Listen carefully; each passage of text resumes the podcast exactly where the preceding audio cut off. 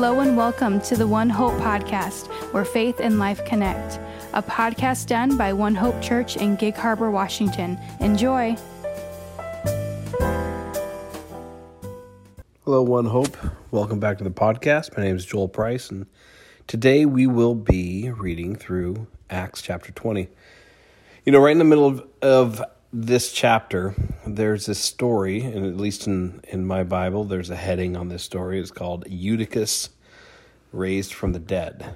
And I think when I read this, I thought, man, I don't remember that. One, I've never heard of this Eutychus guy. I'm, I'm sure I've read him about him before, but I don't remember Eutychus.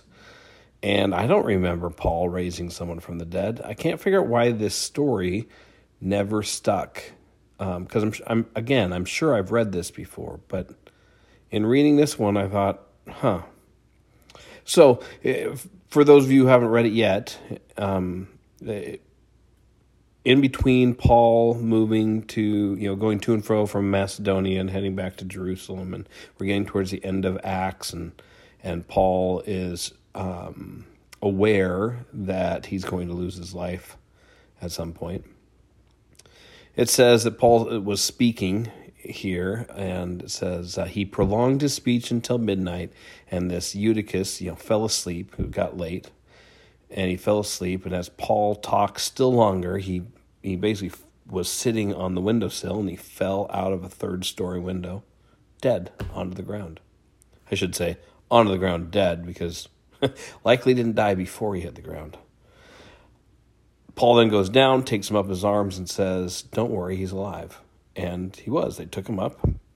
He then ate and then talked until daybreak.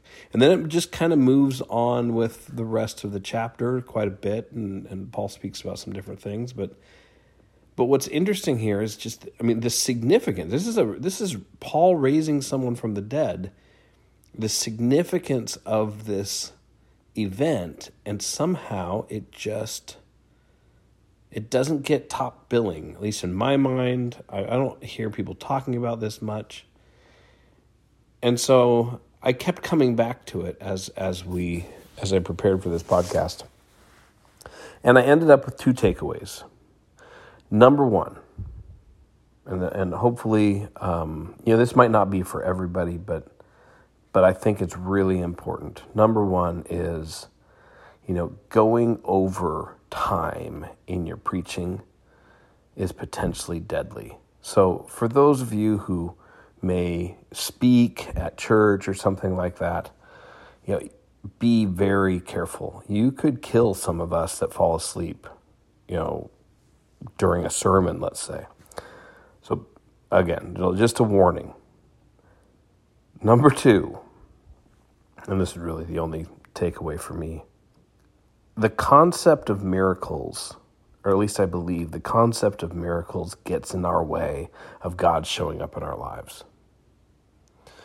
It really kind of bothers me that the story of Eutychus is not more prominent, but it isn't even given a real prominent feature even in the book of Acts. It's just kind of glossed over, just kind of happens. And I started thinking, why is this? Why would that be? Why isn't this a more significant story?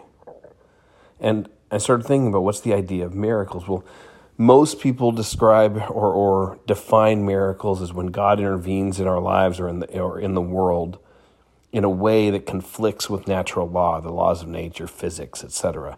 You know, there's something that happens. Christ rises from the dead. That doesn't happen without God's intervention. And it's and it's just a kind of intervention. So God may intervene in our lives in other ways, but we, we reserve this idea of miracle for those interventions that are somehow, let's say, outside of the rules of the world or the, the, the laws of nature. And I started thinking that. So, what is the natural law? What are, what are the laws of nature? And that's kind of an old uh, term, but it's basically our understanding, our scientific understanding of how things are or what is possible. And I could say that in a different way is that, is that we don't think a miracle is something that happens that we don't think is possible without God intervening. Now, the problem with this is it really comes down to our understanding of what is possible. And this is kind of the rub with Paul, because what does Paul think is possible? Paul was a witness of Christ showing up in his life, a witness of the transformative power. Paul was a witness of Christ resurrected and appearing to him and then disappearing. Paul was a witness of healings. Paul didn't have any understanding of anything that wasn't possible with God. All things are possible with God. And that just came from his experience. There is no reason for Paul to ever question that if God is going to intervene, there are no rules for what he can or can't do. Let that sink in a second. Because we, we tend to define miracles, we, we tend to put we tend to put hierarchy or difficulty on what God can or can't do. I have a cold and I pray for healing. I, you know, I'm maybe a little bit more faithful that God's going to show up there because I know He probably is going to show up just in the way my body works. And He's going to show up in the way a doctor might treat me. And He might show up in a way of nutrition. If I break my leg, I might think that God's going to show up in very similar ways. If I get cancer, I'm a little less sure God's going to show up, but I still think He can. But if someone dies, I know He's not going to show up. But that's not the perspective of the apostles in the in the book of Acts. That is not the perspective of those who witnessed Christ. The witnesses of Christ do not put limitations on his intervention.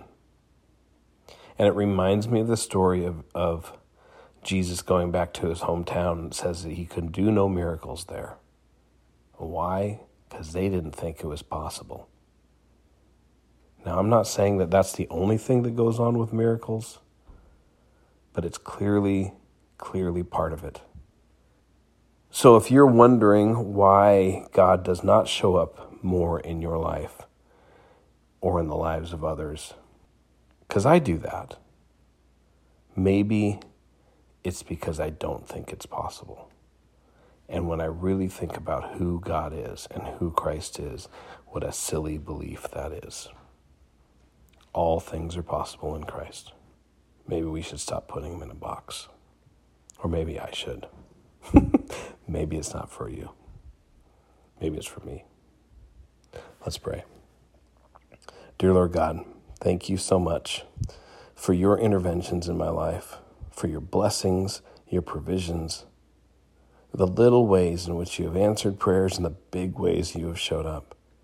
And if you can transform me, if you can forgive my sin, you can wash me clean, what can't you do? And the answer is nothing. All things are possible with you, Lord. Help me to believe. Forgive my unbelief. In Jesus' name I pray, amen.